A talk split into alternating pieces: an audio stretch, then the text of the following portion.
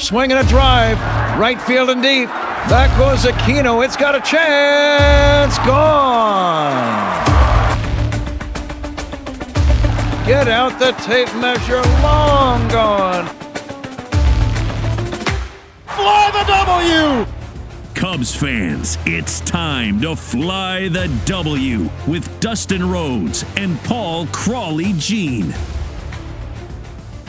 You are listening to the Fly the W670 podcast, season 2, episode 32 Cubs meltdown in Miami. Don't forget to listen, download, review, and most importantly, subscribe to our podcast and to follow us on all the socials. Fly the W670 on Twitter, Instagram, and Fly the W on Facebook. Of course, you can email us flythew670gmail.com. Segment one, Crawley, the Cubs Marlins recap, and unfortunately, no flying the W down in Miami. You know, I, I, said it when we recorded last week. I hate when they play down there. I just always have a bad feeling about it. It just, I don't know why. And and there is no, I, I have, I looked at the numbers, and it's not like they are horrible in that ballpark. I don't know why. I just hate it. I just do, and I didn't like it going into it, and I like it even less after this weekend. yeah, you, you couldn't like it coming out. There's no doubt about that. Yeah, game one saw Marcus Stroman versus Jesus Luzardo, and we talked about this. We knew it was going to be a good pitching matchup, and it was. Uh, the Cubs lost this one three to two. Some key takeaways from this one: good pitchers duel like we expected. Stroman went six point one innings. He gave up six hits, two runs, two walks, and three strikeouts. Luzardo went the exact same distance, six point one innings. He gave up five hits, two earned runs, two walks, but had six strikeouts. So that's the big difference between Luzardo right. and and it's the case, right? It's the case. Six Ks versus three. Every time the Cubs gave Stroh the lead, a walk led to a, the equalizing run. So Nelson Velazquez back. We'll talk about that more a little bit later. But he homers in the third, uh, uh you know, and that's all good. But then at the bottom of the third, Stroh walks the first guy faces Jesus Sanchez, and this was just the formula for the Marlins all weekend: get on base with a hit or a walk and then Sanchez steals second, so they would steal, and then they would they would kind of reach on a then they would score on a single, which is exactly what happened here. So Stroh walks Jesus Sanchez, he steals second, reaches third uh, on a single by Nick Fortes, and ties it up on a Jon Berti double play. Top of the seventh, Cody Bellinger triples with one out, scores on a single by Eric Hosmer for a 2 1 Cubs lead. Then again in the bottom, instead of a leadoff walk, it was a one out walk to Luis Arraez who reached third on an Avisail Garcia single and scores on a Jean Segura single to tie the game. So, you know, the walks came to hurt Stroh and they didn't when it comes to Luzardo because the strikeout was able to help him out, you know? Yeah, you know, listen, it's not just the Cubs, it's anybody. Walks will absolutely kill you. Untimely walks will kill you. When you have low scoring games like all of these, basically, the, the, the majority of these games were low scoring you can't give free passes, and, and the Cubs are going to pay for this the entire weekend. Yep. And the other thing I wanted to kind of really point out here is bullpens. When you talk about the Cubs bullpen versus the Marlins bullpen, you know, we talked to Alex Kritchik of the uh, Fish Stripes podcast, and he talked so highly of the bullpen they had of Dylan Floro and AJ Puk. So when you got a setup man like Dylan Floro in the eighth and you got AJ Puk in the ninth, you know, you feel comfortable if you're in these close games. And AJ Puk has been awesome as Miami's closer. He's been in 10 games, 11 innings pitched. He has three wins. He's four and four save opportunities. So that's five of five after today. He's given up one earned run, one home run, 0.82 ERA, 12 Ks, and two walks. The Cubs, they don't have an established closer. Fulmer, Hughes, and, Assad have all blown saves. This time on Friday night, game one, Michael Rucker was given the ball in the ninth. And you know what? He had a he's been really good up to this point, but some guys are not cut up for that role. And you could see the adrenaline threw him off. He, you know, he comes in, he gives up a single to Soler. He hits two batters in a row, Luis Arraez and Avisail Garcia. And then he gave up a single to Jean Segura, walks it off. And so the two key points, Dustin, that you look at this weekend, number one are walks, number two, bullpen, number three runners in scoring position. And this is going to be the constant theme on all three games we talk about. This day, the first game, Friday night, uh, Cubs went one for seven with runners in scoring position, seven left on base. Seiya Suzuki, in particular, had an awful game. 0 for 4, 1K, four left on base, and he grounded into two double plays. Yeah, disappointing. There's no doubt about that. I mean, you know, this is only game one that we're talking about. We're about to talk to two more. I mean, I guess if there's a positive, I guess, to take from this game is that they tried something different at the back end. I mean, were you were you okay that they tried something different in the ninth inning? I, I didn't think I, I, didn't think that uh, Rucker has closer stuff. No, I. I, I Who would, would you would you would you have liked to have seen? But I mean, I guess my point is, Crawly, are you glad they tried something different? I mean, maybe maybe it's Estrada, your guy, right? Maybe some, but it's something different. Right. Right. It, it, it wasn't. it was. It wasn't. It wasn't the broken record. I mean, Fulmer doesn't have it. Like we all know that. So they had to do something different this time they tried Rucker. Now they know Rucker doesn't have it, right? So it's the. In general, I, have talked about it before. I'd like to see Alzolay maybe see how he does in that. I know though right now he has a lot of value in that multi-inning role, but if you're asking me what I would like to have seen tried, that pro- I think I think Alzolay has the stuff, and I think that he's not going to be as affected in the ninth inning, but it is what it is, right? All right, let's try. Let's. Hey, I could get on board with that, Carl. I could get on board with uh, Alzolay next. Let's talk about uh, runners in scoring position. That's going to be a, a, a bad theme for our Cubs the whole weekend. Yeah, it really it really was. So we get to game two, and you have Caleb Killian versus Edward Cabrera, and the Cubs lost this one seven to six. Key takeaways from this game: Caleb was not ready for prime time. Now, no. I, I did talk to Alex Cohen. You guys will hear that in segment two, and he kind of explained a little bit his routine really got out of whack. He hadn't pitched in 10 days, and it really showed in the first inning. He just wasn't, it, you know, they, they were all over him. This is how it's going to play out single, strikeout, single, hit by pitch, strikeout, ground rule double, hit by pitch, walk, single, walk, hit by pitch, ground out. And after one inning, the Cubs were down five nothing. He settled down. After very hard to come back. Very hard to come back from that, Crawley. Very very hard. Very hard to come down back from 5-0 in the first in the first inning. Right, and and and Killian settled down after the first, but that wasn't the start the Cubs were looking for, especially with the amount that they've had to go to the bullpen. And this all kind of starts when you lose a starter like uh, Jameson Taillon. And after the game, uh, David Ross said what we all knew: he's not ready, quote unquote. He's still got learning to do, still needs seasoning. So don't give up. What do you make it? Hold on a minute. Let's not let's not just brush that off. You you, you point that you you delivered that quote for our audience for a reason, Crawly. You point that out. Right. And the reason you know me. I, I'm Mr. I'm Mr. Read between the lines. What do you think that means? Nothing. What, what I, is he I, saying? Is he saying something about the front office? Is he did, did they push it down his throat? Did he want to go? Did he want to go a different direction? It doesn't seem like to me that the two sides. We, we are going to have uh, we're going to have Carter Hawkins on Mully and Haugh on Wednesday this week coming up. It seems like I'm maybe I'm reading into it, and I've been known to do that, but it doesn't seem like it. Seem I I feel like he's not he was not happy with front office telling him to start Caleb Killian that day. I mean, that's not. I mean, the job uh, uh, when when you sit there and you have these things, it's not David Ross who calls up individual guys. It's always going to be the front office. I don't read too much into it, other than he just he's not re- he's not ready to be a major league starter yet.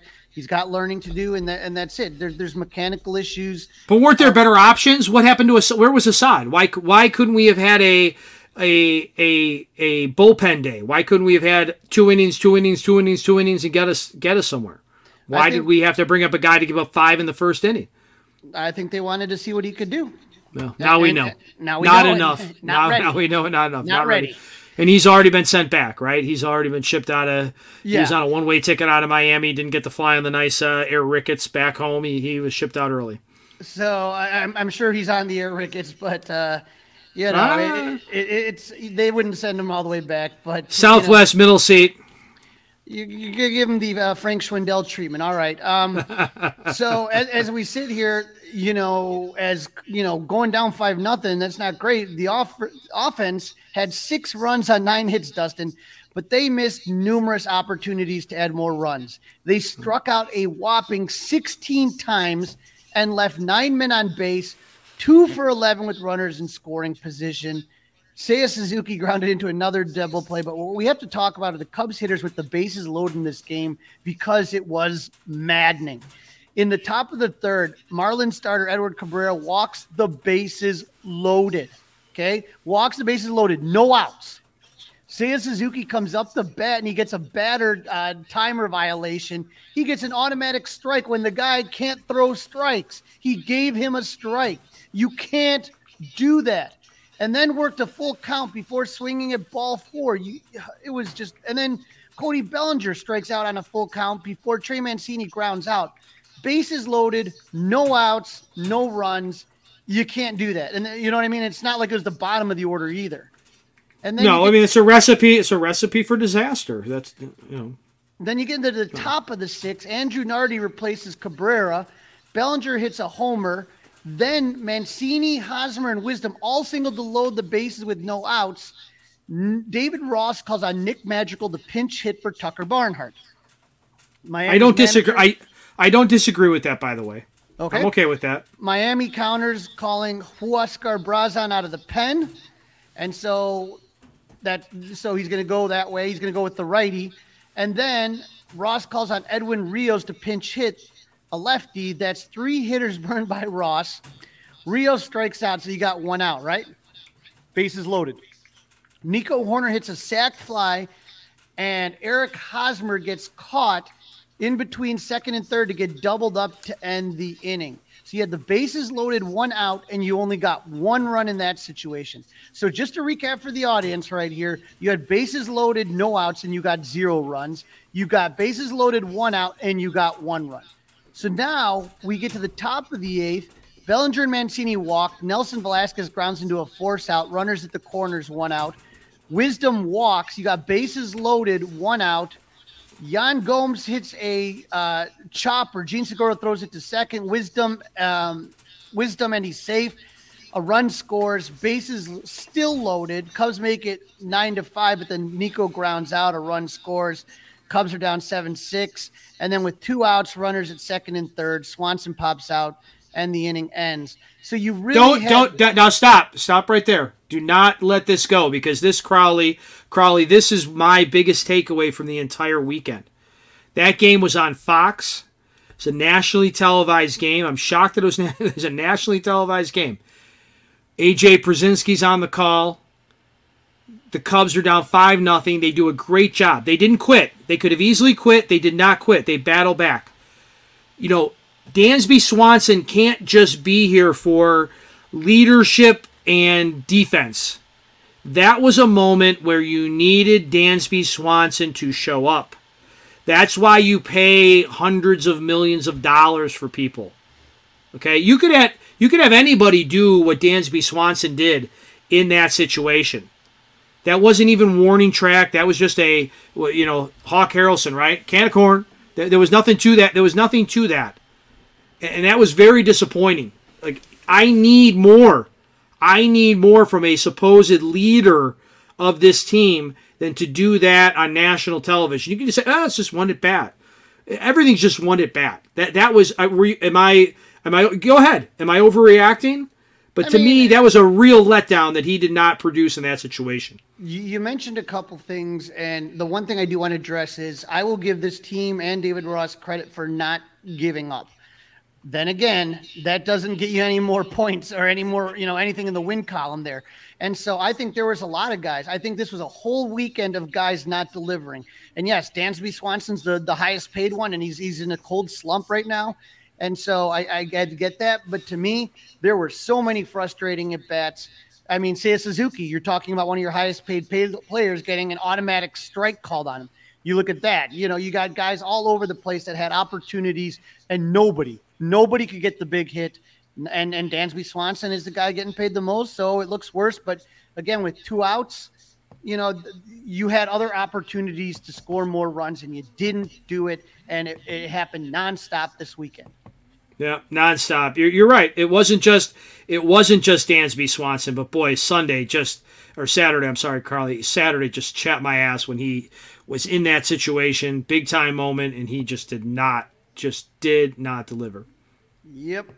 And now we kind of go in with a little bit of a rerun here because in game three, Justin Steele versus Bryan Hoeing, we're thinking to ourselves, this is the matchup. At least it won't get swept. Wrong. Cubs lose three to two. Some things that I had written down about this game. Steele with another great game, six innings pitched, seven hits, three runs, only two of them earned, one walk, three Ks. Um, he had trouble in the third inning. He gave up a lead, lead off double. Garrett Hampson doubled. Uh, Jon Berti singled. Runners at the corners. Then a weird play. Steele strikes out Garrett Cooper, but a pass ball on Yan Gomes allows Hampson to score.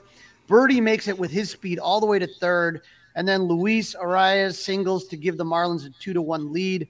Soler was hit by the pitch by a pitch to load the bases with one out, but Jean Segura grounded into a double play to end the inning. He would allow one other run to score in the fourth, but that was it. So two earned runs once again by uh, Justin Steele. Another great start. Here's something that Jordan Bastian tweeted out. Longest consecutive start streaks with no more than two earned runs allowed in Cubs modern history. I know you love the early uh, ones here. 15 starts with two or less runs allowed by Jack Taylor in 1902. 14, Jake Arrieta, that great run from 2015, 2016 that we all remember. And now Justin Steele with an active streak of 13, 2022 to 2023. I don't know anything about Jack Taylor. I'm not going to pretend to. But when you tell me that you're at some pitching staff equal to Jake Arrieta between 2015 and 2016, that's pretty darn impressive. Pretty darn it. Crawly, you said it great there. Pretty darn impressive, no doubt about it. Pretty, pretty darn impressive. Now, three positives for Cubs hitters in this in, in this game here, and, and even within this whole weekend. Cody Bellinger hit a home run in the eighth, another belly bomb. Belly bomb! And this is what Meghan Montemurro puts up there. Cody Bellinger's 1.3 fWAR leads Cubs hitters and is tied with Paul Goldschmidt and, Marcus Semien for 12th best among MLB hitters. And, and Bellinger's fWAR in the last three years with uh, the Dodgers was 1.8, negative 1.14. So he is just doing phenomenal. He's also slugged four home runs off left handed pitchers in 38 plate appearances this season. In the previous three seasons, he had six homers off left handed pitchers in 339 plate appearances. I mean, that's just shocking. That's a shocking stat right there. So I don't shocking, know. Shocking, Crawly. that, that yeah, you're right. I mean, that is a that is an absolutely shocking stat. You you uh, you put it well. You know, it, it's just. I mean, he literally almost has about the same amount of home runs that he's had in le- against left-handers in one month compared to three years. So this, you're starting to wonder if if the Bellinger comeback is real. Can and we then, sign him now, Crowley? Can we sign him now? We're not signing him, but uh, I will tell you this. I tell, will tell it's you too early. It's too early. Too early, and there's a guy named PCA that is, is sitting down there ready. He's getting fired up here. Well, but, Bellinger's uh, not taking a one-year deal. I, I, think that this is the this is the lone one-year deal that uh, Bellinger was taking. Yep, I don't think he's, he's taking another one. Big money, and he's going to be somewhere uh, for a few years if this keeps up. The last one is Patrick uh, Wisdom, who hit a home run, and he joins Alfonso Soriano uh, in 2011, right there, as the only Cub batters in the modern era since 1901 to launch 10 homers in March slash April. So great to see Patrick Wilson doing good things. But you know, back to why the Cubs lost. The story of this entire series: the bullpen left on base, men's and, left, men left on base. Crawley. the yep, bullpen right. and men left on base. I mean, that yep. that's it. It's very easy. It's not a science project. Position. Yep. this mm-hmm. time it was Keegan Thompson. He lead off walk. You remember when I said this last episode? One of the that, that these lead that these walks by Keegan Thompson were going to come back and bite him in the ass. I literally said it in the last episode he walks Jon Berti. I mean, you can't walk. You hate walking anybody, but a guy that can easily. When you walk Jon Berti, that you've automatically given up a double, because because that's going to be two bases. He's gonna he's going to steal a base, and that's what he did. And or no, he did not steal a base this time, but Jesus Sanchez singled, and that put runners at the corners, and Luis Arraez hit a sac fly. That gave the Marlins a four to three lead. The Cubs get shut down by Puk in the ninth one for seven with runners in scoring position. They left eight men on base. There were two games in this series, Dustin, that the Cubs lost because of giving up runs in the eighth or ninth, and they left 24 men on base over the weekend. And when that's not good, right? That that's that's not good. Not good at all. And when you talk about the weekend, That's not good. Yeah. When you talk about the weekend, we said left on base and we talked about the bullpen. It shows up the Marlins are 10 and 0 in one run games, and the Cubs are 2 and 5. All three games were decided by one run. Can we talk about pitching to the best batter in baseball with the game on the line? Any problem with that? You know, it, it's you ended up you're you were in a bad situation. No well, why not load, load load the bases? He's the best hitter in baseball. Load the bases. No. 100% get it, and I, I, I wouldn't have had. I mean, hindsight's twenty twenty. I'm just telling you, as right. I was following along watching the game, as I was following along watching the game, I was with Pat and Ron at that point. I want to get your opinion on the TV broadcast. I heard, I saw a couple tweets from you. You weren't happy about the TV broadcast today. Um, I was, fo- but I'm like, I was yelling. I was sitting. I was sitting in the back of a dance competition at an old folks' home in North Lake, Illinois, and scream like screaming, "Walk him!" and people are looking at me like, "What is this guy?" talking? I'm like, "Walk him, walk him," and they're like, "What is he talking about?" Nobody. I'm looking at like I'm a I belong in the old folks home. Walk him. I got my earpiece in. I got my phone going. I'm listening to the app. I got 670 the score going on my app, and I'm screaming, "Walk him!" And no, they don't walk him. And he basically hit a ball to the wall, right? Yeah. And and drove in and drove in the run. Load the Both bases. Take. Yeah. I, mean, I would not. I would not. If, if, if in hindsight, I would have been. Oh, why didn't you walk him? I mean, maybe there's a stat. Maybe maybe the pitcher has a thing and he's you know good again. Eh, stop Either, it. He's the, second, best hitter in baseball right now. Walk him. The second that you allowed that walk, that first walk, the leadoff walk, and you had runners at first and third, then you were in really big trouble, and you would have had the bases loaded. And you know maybe if you wanted to, I guess I could see where you're coming from, and then play the runners in and try to get Berti at home, which the trouble with that is you walk the fastest guy on the team. So it is going to be near impossible to gun this guy down at home. And so you are just in a bad, bad situation. Nothing you could really do there. Soler would have been up next. He was 0 for 3 and he left two men on base. You had Jean Segura 0 for 4. So yeah, it definitely could have been a move. I I just kind of I'm not I'm gonna tell you honestly, Dustin, the second he walked that first batter, the second that he walked Berti, I almost just punched out. I'm like, this is it. It's over. How you know, just how stupid can you be to walk this guy? Like I said, automatic. This guy's just absolutely one of the fastest guys, and you screwed this up again. And that's where I was. So, yeah, in hindsight, looks like it could have been a good move to try to walk him and try to do something. But even then, yeah, let someone else beat you. I agree with you on that. You are listening to the Fly the W670 podcast. It's season two. It's episode 32 Cubs meltdown in Miami. Unfortunately, guys, the Cubs have been swept and they are now moving on to the Nationals. They're on a plane. Maybe they've already touched down in our nation's capital. And in this segment, Crawley continues our Down on the Farm segment as he interviews the play by play voice of the Iowa Cubs, Alex Cohen, where there's a lot going on in Des Moines. Joining me now on the Fly the W podcast, we have Alex Cohen, voice of the Iowa Cubs. Alex, they say in Des Moines the S's are silent, but the city is buzzing. But what isn't silent are those iCub bats. What the heck is going on with the hitters on this team? I I don't know. Must be something in the water. Um, yeah, you, you look at this offensive team; they're averaging over eight runs per game for the entire season, not just a week, not just a ten game stretch for the entire season. At this point, uh, they're leading all of minor league baseball in runs, runs per game, OPS.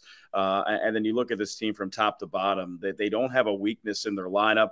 They won an 18 to 16 game on Thursday. Uh, then they lost seven to one on Friday. Came back and won 18 to two on Saturday. So this is an offense that that can't stay silent for long, and you know they really haven't. They've scored double digit runs, 10 plus games this season. Um, it's the best AAA offense I've ever seen. Now, you know, a good friend of ours, John Mallee, is the hitting coach this year in Iowa. He brings the hard hat. And what have you seen with John Mallee? I mean, I've gotten a chance to talk hitting with John Mallee, and it's it's literally just blows your mind. That guy's on a different plane. What yes. effect do you think he's having on these young I Cubs?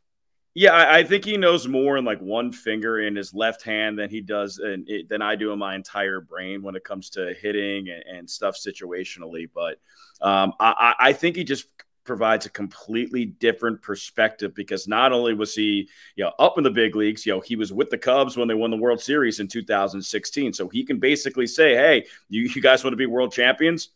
Do this. Uh, he doesn't do that. I mean, he's the first person in the locker room. He's the last person to leave.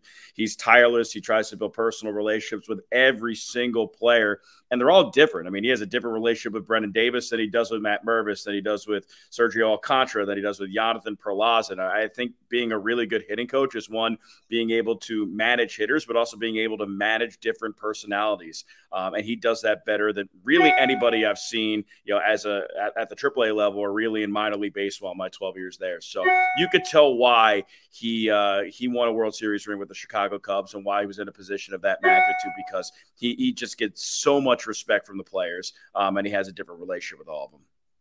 Now, I already have fans that are going to be mad that it's taken me this long to ask you this, but the two guys that Cub fans and Cub social media have been clamoring, clamoring about. Yeah, I've, I've seen it. I've, I've seen a lot of it. Chris Morel and Matt Mervis. Now, hey, last time you and I talked was about a month ago, and you know we said you know, you were talking to Chris and saying, "Hey, you know, it's okay. Just you know, do what they ask you to do, and you'll be up in no time." Yeah. Well, Morel is forcing this hand here. He's got a 363 average, 463 on base, 835 slugging. It's He's got 28 home runs, or I'm, I'm sorry, 11 home runs, 28 RBIs, eight doubles. I, I believe I saw him hit one over like a scoreboard the other day. Yeah. What, what are you seeing in Morel, and has that strikeout rate gone down a little bit from what you can tell? Yeah, it has. I mean, I think his big league strikeout rate was around 32%. Now it's 25%. Um, and I was looking at it last night. I mean, you look at some of the best players in baseball. Guess what? They strike out. You know, Mike Trout's strikeout rate is MVP year, 26%. Aaron Judge's strikeout rate is MVP year, 25%. Christopher Morel's strikeout rate right now, 26%. So I'm not saying that he's going to be an MVP, but I'm saying, you know, a strikeout rate isn't necessarily indicative of failure or success. Uh, it, it really matters for Morel hitting at the top of the order. He strikes out 26% of the time. What's he doing the other 74% of the at bats? And the answer is his walk rate has skyrocketed exponentially. He's hitting everything hard. He's taking advantage of fastballs. He's taking advantage of you know elevated breaking balls up in the zone. He's working a lot of pitches. So even when he is striking out, you know it's not the one strike, two strike, three strike. There's the K. It's a six pitch, seven pitch at bat, and at the leadoff spot, that's a little bit more productive than a one pitch pop out. So I think he's just doing a tremendous job. Uh, people have talked about the change in the stance, dropping the hands, and you definitely do see that. But I also see a different two strike approach. I see him widening up the stance. I see him choking up on the bat. And even if he does strike out, he's definitely wasting a lot more pitches and seeing what the pitcher's arsenal has. So the second trip around the order, third trip around the order, sitting 410 foot bombs to dead center field. He's hitting everything hard. You know, everything that comes off his bat, you think that ball's going to get out or that ball's going to get to the gap. Um, he had seven runs batted in yesterday. He went three for four, hit by a pitch, triple away from the cycle, and he was actually thrown out trying to extend a double into a triple. So um, he's so exciting. And I think it's actually finally starting to click. And, you know, there's things for him to improve on too. And I think last year you saw um, there was a little bit holish in his swing, and he's definitely improved on that. And, you know, just remember, he's 23 years old. He's the second youngest player on this Iowa Cubs team, and he's taking AAA by storm right now. It's so much fun to watch. Right. It's hard to preach patience when that guy's doing everything, but I, I, I, I, I sort of got, I, I think this was the best for his development. I'm so glad he's with Mallee and getting to kind of just work on things at this level than having to face Corbin Burnes or yeah. some other pitchers and trying to figure this out. I think it's good for his development. Now, the other guy that I mentioned, Matt Mervis, uh, 274, 388, 548. He's got six home runs with 24 RBIs. Now, with Eric Hosmer not really doing much, I mean, to me, that's the guy right now that if you brought him up to Chicago, he would not be missing out. He wouldn't be losing at bats. He wouldn't have to be on the bench. He wouldn't have to do a lot of juggling. You know what I mean? I do. I mean, I think it's a little bit more complicated than just, know, Hosmer's not doing well, send him down because you can't. You, you can't option him. He doesn't have any options left. He's been in the big leagues for 11 years. I mean, he's made all star teams, he's won World Series. So if you make that decision, it, it comes with certain repercussions. He's not going to AAA Iowa, he's going to another big league team. And you're missing on that clubhouse presence. I mean, there's some other roster flexibility stuff that they can do. They just got a 40 man spot open because Luis Torrens was designated for assignment. So I think the Cubs can be a little bit of creative if they want to bring Matt Mervis up. But again, you know, Hosmer had a home run two days ago. He had an RBI single yesterday. You have Trey Mancini starting to heat up a little bit. And, you know, this is a clubhouse that right now is above 500. They're playing pretty good baseball. And, um, you, you don't want to mess with that continuity and that juju. And, and bringing a guy like Matt Mervis up, and Mervis is a great kid. Uh, has a lot of good relationships with the players, works hard. I mean, he's everything that you would want as a baseball player.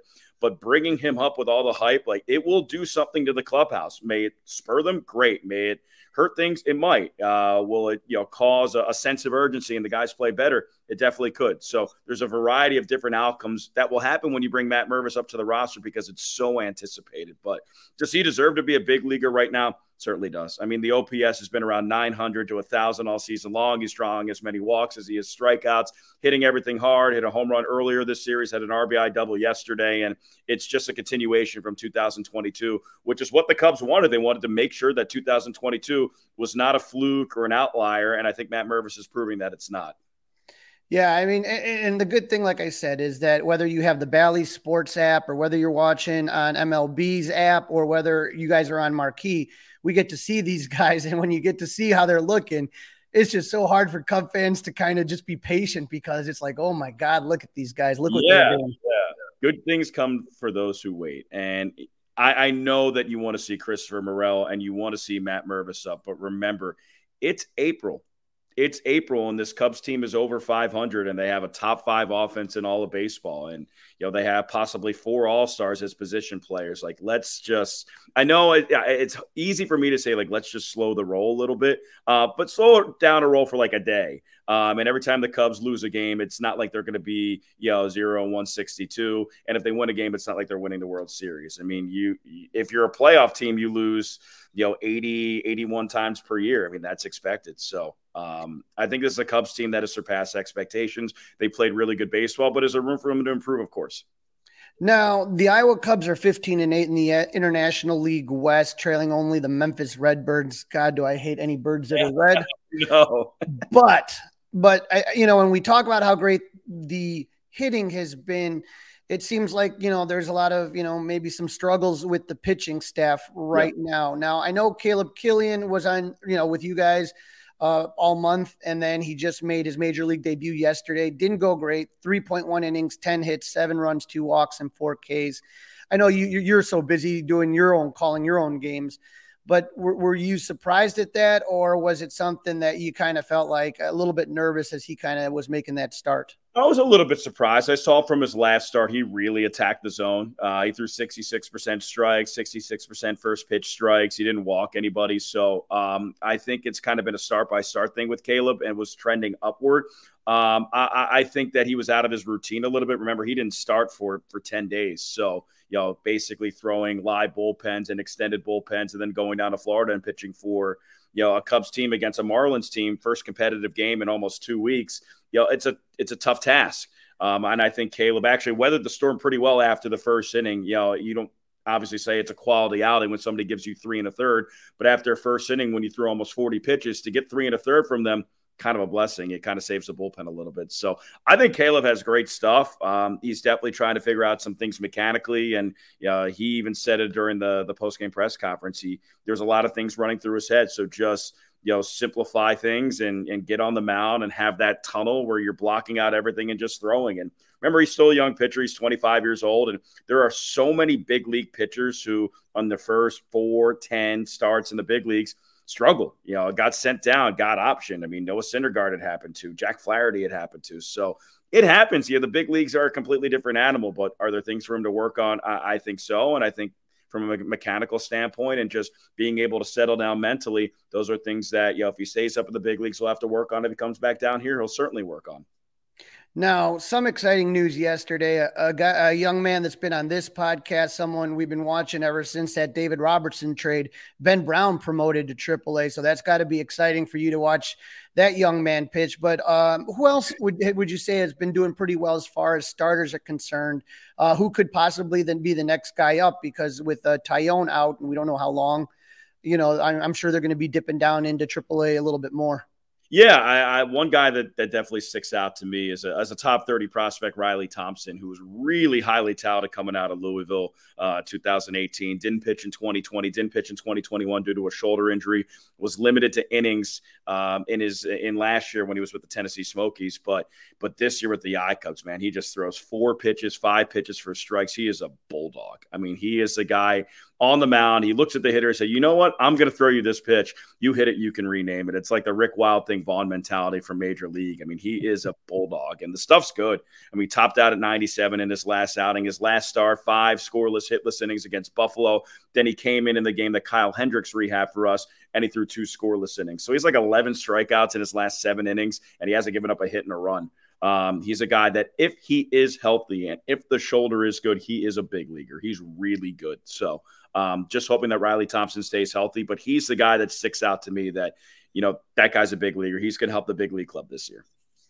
Well, you you mentioned Kyle Hendricks, and you know one thing I talk to people is this, this is going to be a process. Uh, this is what you put, you know, final line for Kyle Hendricks: 1.2, six hits, five earned runs, three Ks, one walk. Good news, fastball tapped out to 89.3. He looks healthy, and that's what you said. You know, first first outing in 10 months, going to be a process.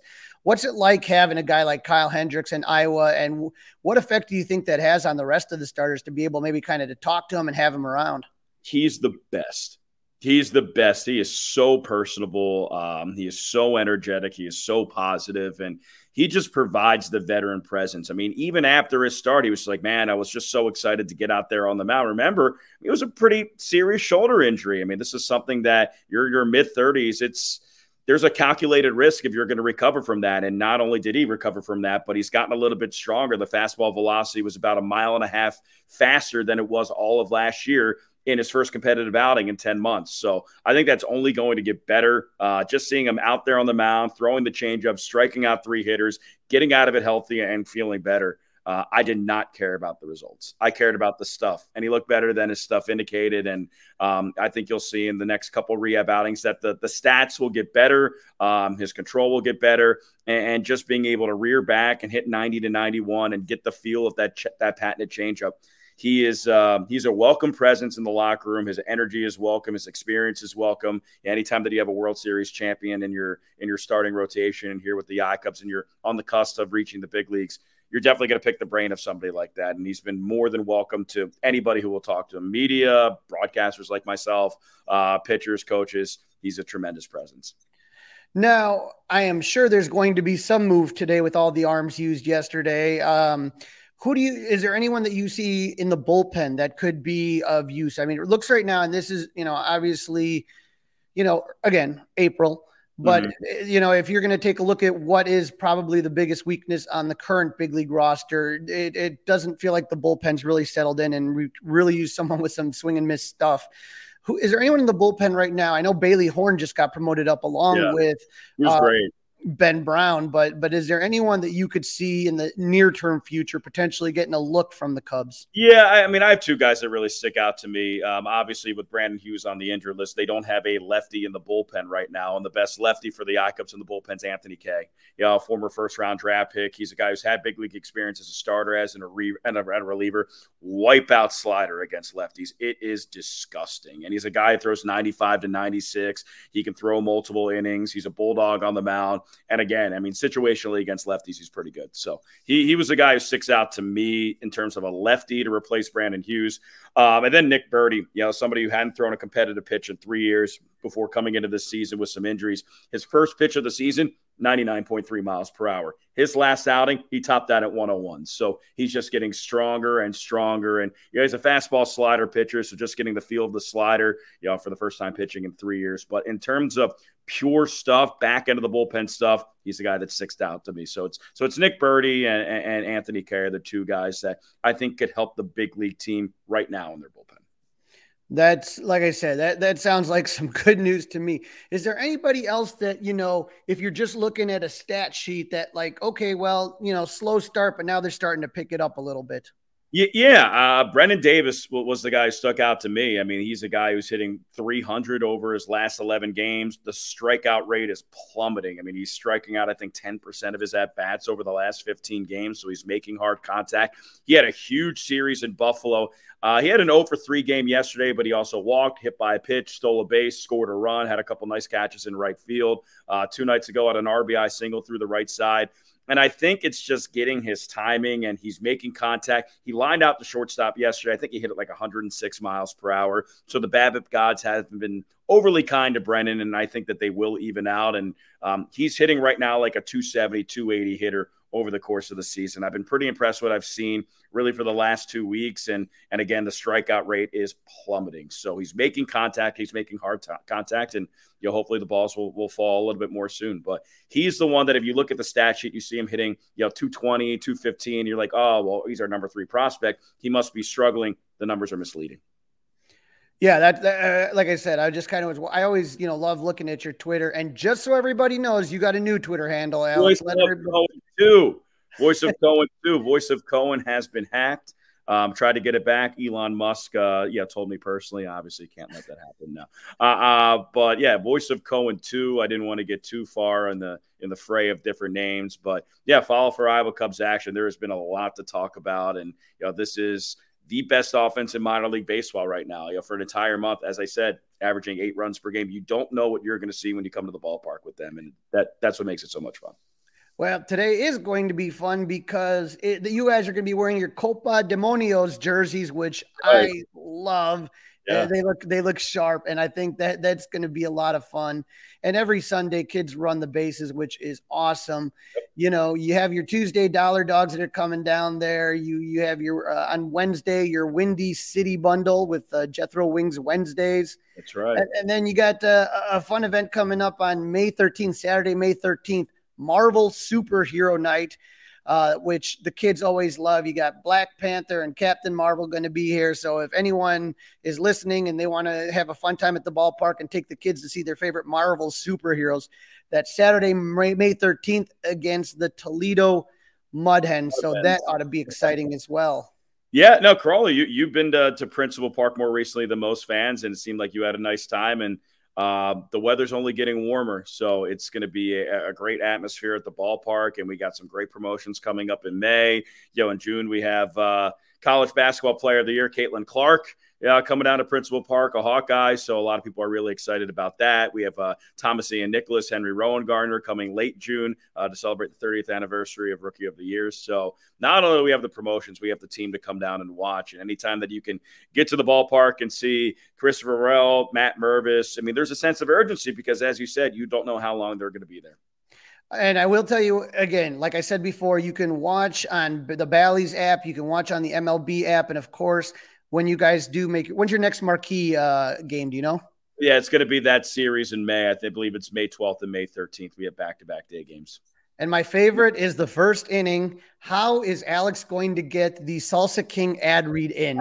That is one of my favorite things to do. It's my favorite, uh, you know, just Elise Menaker, Lance Brozdowski. Guys like, uh, my favorite, man. So, well, you know what? There's a, there's a collection of answers. They could be like, no. I'm like, well, if you don't like salsa, I would urge you to uh, retry this and give it one last chance with the Salsa King of Chicago. And, uh, yeah, it's it's a really good salsa. I mean, just based out of you guys. I mean, you obviously have a personal relationship to it, but uh, no joke. I mean, it's it's really good, and I think it's a it's a really nice link from Chicago to Iowa, Iowa Cubs, Chicago Cubs, and we have a lot of fun with it. Alex, I appreciate you spending some time with us today, and and continue enjoying this fun season of Iowa Cubs baseball. And uh, look forward to talking to you in the future, my friend. I appreciate it, Crawly. Thanks for having me on. This is the Fly the W670 podcast. Don't forget to listen, download, review. Most importantly, subscribe to our podcast. This is season two, episode 32. Unfortunately, this is the Cubs meltdown in Miami as the uh, Fish get the best of the Cubs Friday, Saturday, and Sunday down in South Beach. Uh, Cubs did not take their talents, Crawly, down to South Beach. So after the sweep, let's take a look at the standings in the National League Central. Here we go. Yep, not good. As, as as the Pirates are just still on this unbelievable hot streak, twenty and eight. They haven't even lost double digit games, and neither have the Brewers, eighteen and nine. think about the Brewers, man. They're sitting there and they're trying. They can't catch them. I mean, just Pittsburgh just blew by them, and and now the Cubs are at 14 and 13. They're almost at 500. They're three and seven in their last 10, so they did well against the Padres, but they did bad in that series against the Dodgers. And now here's another. There's an absolute stinker in Miami. And then Cincy is starting to kind of bounce back a little bit. They're on a five game winning streak. They're 12 and 15. And the Cardinals continue to struggle 10 and 18 in the basement, three and seven on a two game losing streak. I'm still, you know, part of me is just like, when are these guys going to wake up? And, and, you're starting to wonder if, if, if there's not some serious problems down in that boring old city of St. Louis. All right, we're going to get to the uh, upcoming series with the Nationals in just a second. But the good news, Crawly, we'll talk about some roster moves. And obviously, as you listen to our recap there, Cody Bellinger was reinstated on Friday. Yeah, there was a, there was a lot of juggling this weekend, and that loud cheer you heard on Friday was Luis Torrens being DFA'd. So he is off the team. That actually frees up a 40 man roster spot now, what ends up happening then on Saturday, the Cubs recall Caleb Killian and they place Brandon Hughes on the 15 day IL retro to April 27th. He has that left knee inflammation. It was what has threw him off all during spring training, and it's what got him that late start in the season. And, and now it's flaring back up again. So they're going to have to figure that out, Dustin. Um, so that was the move for Saturday. And then on Sunday, the Cubs called up lefty Ryan Borucki from Iowa. As you heard um, Alex Cohen talk about Ryan a little bit in the second segment, but he takes the open 40 man roster spot vacated by uh, Luis Torrens. For those of you freaking out and wanting uh, wanting to see either Morel or, or Mervis, uh, that you know that it's right now interesting to see that that you know Borucki will be here, and then they need a lefty, and then Caleb Killian, like you said earlier, option to AAA. And so I, I like I said, probably not flying with the team to Washington, probably on that Southwest flight, uh, going to Iowa. So we'll we'll see what happens. All right, Crawly. So now the team is in the nation's capital. Big four games, right? Big four game set. Monday, Tuesday, Wednesday night, Thursday afternoon. Let's preview it. Yeah, the Cubs took four or six from the Nationals last season. Both series were in August, a week apart. And Dustin, I've talked about this before. I hate that because, you know, the Cubs were a phenomenal team in the second half. So sucks for the Nationals that they had to face them when they were red hot as opposed to in April or May. But it is what it is. When we look at the Nationals, last year they were 55 and 107. They do have some key additions from last season. Trevor Williams, right-handed pitcher. You guys, we were, Trevor Williams you guys remember him from his short time with the Cubs. Another former Cub, third baseman Jeimer Candelario, who who is uh, on the in the Cubs system. They got outfield outfielder Corey Dickerson, first baseman Dominic Smith, and the key loss that they had last year was DH Nelson Cruz. So as we kind of look here at the um, NL East and you take a look at the Washington Nationals, obviously um, from their moves last year, and they traded Juan Soto. We know that was a big one, but they are currently at last place, nine and seventeen.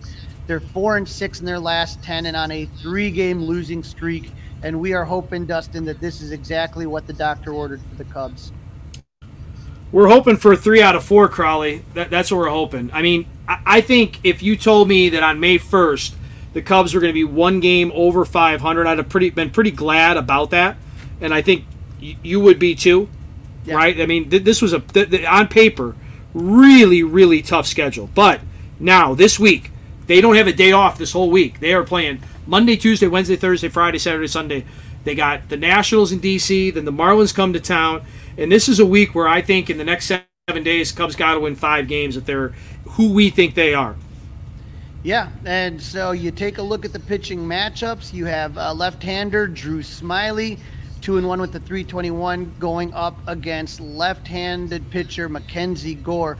Mackenzie Gore's had a pretty good season so far. He's three and one, and his ERA very similar to Drew Smyly's, a little better at 3.0. But when when you when you look at the matchups and you're kind of saying to yourself, okay, this game right here to me is going to be the toughest of the four when you think about like matchups and stuff like that. So I'm really hoping that, you know, Drew Smyly has done really great recently. Would love, love, love, love to see the Cubs do something here. you know, the Nationals, they don't have a lot of guys that have seen Smyly, kind of small sample sizes. Uh, their second baseman Chavez has, you know, six at bats, 333. And you have uh, Robles, Victor Robles, center fielder. You've seen him nine times at a 222. The right fielder, though, seems to have a little bit. Lane Thomas has a little bit of luck against him. He's at six at bats and he's batting 500. As far as the Cubs versus Gore, nobody's had more than three at bats, so you know, small sample sizes uh, on that one, so nothing to really kind of glean from those numbers right there. But like I said, Gore Gore's been a guy that I've been kind of, you know, a little bit. You're you're more impressed with what he's done so far, especially considering how bad of a team this team is. So Mackenzie Gore in his last three starts, you know, he hasn't given up a lot of runs. Two against the Angels um, on 412. He gave up three runs against Baltimore on 419. He took the loss on that one. And then he only gave up one run against the New York Mets going six innings uh, on April 26th, so on his last start. So a guy that, that like I said, this it isn't going to be easy, but, you know, the Cubs, there's no reason that they can't, you know, do well against him. No, I, I am looking for big, big things from the Cubs offense, which has not been very good down in Miami to say to say the least. You know, this this runners in scoring position stat crawly's got to be fixed. Yeah, they were doing really good with it, and this last series was awful. And game two is the game where I think that you know the Cubs offense. If you want to talk about the offense, there's no reason they can't knock Trevor Williams around a little bit. He's one and one with the 4.10 ERA. Hayden Wesneski. No one on the Cubs has, uh, nobody on the Nationals has seen Hayden Wesneski. As far as the Cubs, Tucker Barnhart has 16 at bats, hits 375 against them. Cody Bellinger, 8 at bats, 375. Ian Happ, 21 at bats, it's 286. And so Dansby Swanson, 12 at bats, 250, not the greatest there, but I'm. Uh, this is the game where the offense has to support Hayden and and Hayden's got to just kind of take that step forward, that next step that we're just waiting for him to really have it click in. You know what I mean? Next step, Crawly, you, you nail it there. That's exactly what we need to find out. What what's he going to do? What's he going to do in this next step? This is a winnable game. This is a lineup you should do good against, and I'm with you 100%. Now, game three, Marcus Stroman versus TBD, the legendary TBD. Uh, as far as people that have, um, I love it, Crawly. Legendary, legendary, legendary. TBD. As far as people who have at bats against Stroh, uh, Jeimer Candelario not bad, 11 at bats. He's hitting 273. Uh, taking a look here, uh, once again, Lane Thomas has some pretty good numbers. If you look, uh, nine at bats, he's hitting 556, and uh, they have a catcher as far that has um, Ruiz. So if you're looking at Keibert Ruiz, and I, I always think of Q*bert, that old video game. He's hitting 429. So a couple guys have seen him and have some decent numbers, but uh, uh, you know the thing with Marcus Stroman that has been tough to watch has been his lack of run support. Like the guy is just not getting wins, and for whatever reason, sometimes there's always one guy that just really struggles uh, to get run support. I mean, think about this. You know, uh, against Oakland, he didn't get any decision he gave up zero runs, right, in six innings. Against Seattle, he gave up two runs in six innings. And the last start against the Dodgers was kind of a, a, a rough one, you know. Uh, that was the one that was a little bit rough, but I mean, and Stroman pitched good again against the Marlins.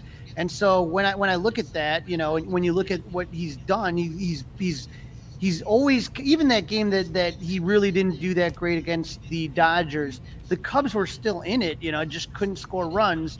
And so with Stroman right here in that start against Miami, 6.1, where are we at again? Two earned runs. So he's just not giving up a lot of runs, but he's not getting run support. No, he hasn't been getting it. But yeah, I listen he he's been fantastic. He yep. he really he really has. Last start wasn't great, and and we talked about that in the last episode. All right, you just talked about the famous TBD for the uh, Nationals. In Game Four, we've got the famous TBD for the Cubs. Yeah, let, let let's let's. so who is it going to be, Dustin? Who do you want to see? I mean. We, we said Caleb. Assad. No I want to see. I want to. I want to see Assad, or I want to see Alzolay start, and I want to build it from there.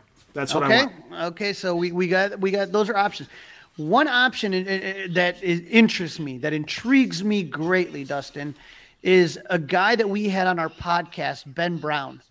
Ben Brown, if you listen to, and we talked about this in segment two with Alex, Ben Brown just got promoted up where he was dominating with Tennessee Smokies. I would love, love, love, love to see a Ben Brown start. That would make a very happy Crawly to be able to see because I, I, I he's probably one of my favorite players as, as far as both uh, what he, has and just as a human being, just a really, really great guy. Would love to see him get the opportunity to get that start. We'll see what happens. As far as on the national side, Patrick Corbin uh, hasn't been the greatest season for him so far. One and four with a 5.74 ERA. Uh, looking at his last couple starts, he faced that mighty Pittsburgh team. He lost, but he gave up three runs in 5.1 innings. Against Minnesota, he gave up three runs in seven innings, or I'm sorry, in six innings. And then against Cleveland, he gave up two runs. So it's not like he's really uh, been doing bad as of late. So, you know, hopefully he can, you know, he'll struggle, but I'm, I'm, you know, he got off to a slow start and he's been kind of warming it up a little bit. So that, that that's the thing that we're looking at. He had a bad opening day start with six earned runs, but since then, four earned runs, and then and then the last three starts, two earned runs, three earned runs, three earned runs. So he's starting to kind of do a little bit better. So hopefully the Cubs can do something. And we don't know who exactly is pitching for the Cubs. But like I said, if it's Ben Brown, I'm going to be super excited. Bellinger is hits 273 against Corbin with uh, at 11 at bats. You take a look at uh, uh, Trey Mancini in 11 at bats, 364. Swanson has 35 at bats against him, but only 257 average. So I know he doesn't like days off, but maybe just saying, you know, who knows. All right, Crawly, before we wrap this baby up and get into the predictions, who's hot, who's not? When we talk about hot for the Cubs, Cody Bellinger, we talked about that a little bit before 357, 429, 833, five homers, and nine RBIs in his last 14 games. Nico Hoerner, that on base streak still going 333, 368, 492, two homers, 14 RBIs. As far as the not, Dustin, you talked about your disappointment in him, and, and Dansby's got to be disappointed in himself right now. In the last 14 days, 240, 415, 320. Uh, so you can see the on base is good, but he's not hitting, and he's not hitting for power. One homer, two RBIs.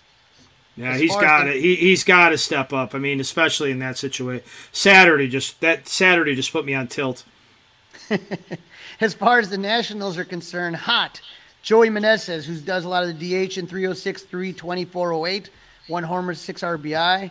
Alex Call, left fielder, 323, 447, 452 with one homer and two RBIs not Dominic Smith, first baseman, 216, 326, 324, one homer, one RBI. And then Victor Robles, center fielder, 214, 353, 321, no homers, two RBIs. All right, Crawly, prediction time. Four games in the nation's capital against the Nats. What's going to happen? You know how much I hate four game series, and I'll always lean towards. you hate four game series. and I'll lean towards the split because that's usually how it plays. That's what I think is going to happen. I think it is going to be a split. Unfortunately, I, I right now I'm just very nervous with the runners in scoring position situation, and and some like I like I said, somebody's got to get that big hit. Otherwise, you know that starts to wear on these guys. They all are to start pressing when you're in that situation. All right, let me be Mr. Positive, Crawly. They're taking three of four. Okay, they're right. taking three of four, and don't be surprised if when we get back here on Thursday or Friday that they have swept. I, I believe if they call Ben Brown up, they will take three of four. If they right. do not call Ben Brown up, they will go two and two. There you go. You heard it. Ben Brown's Crawly's guy. Crawly, have a great rest of your Sunday. What's left of it. Uh, we will be back here to wrap up the. Uh, National Series and then preview the Fish coming back into Chicago this weekend.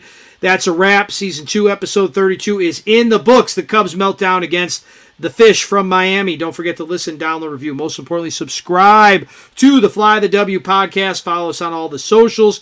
You can email us, flythew670gmail.com. And now you can watch us on YouTube by subscribing to the 670 The Score YouTube channel let's get back on winning channel with this winning streak right here. Let's go back to taking some series.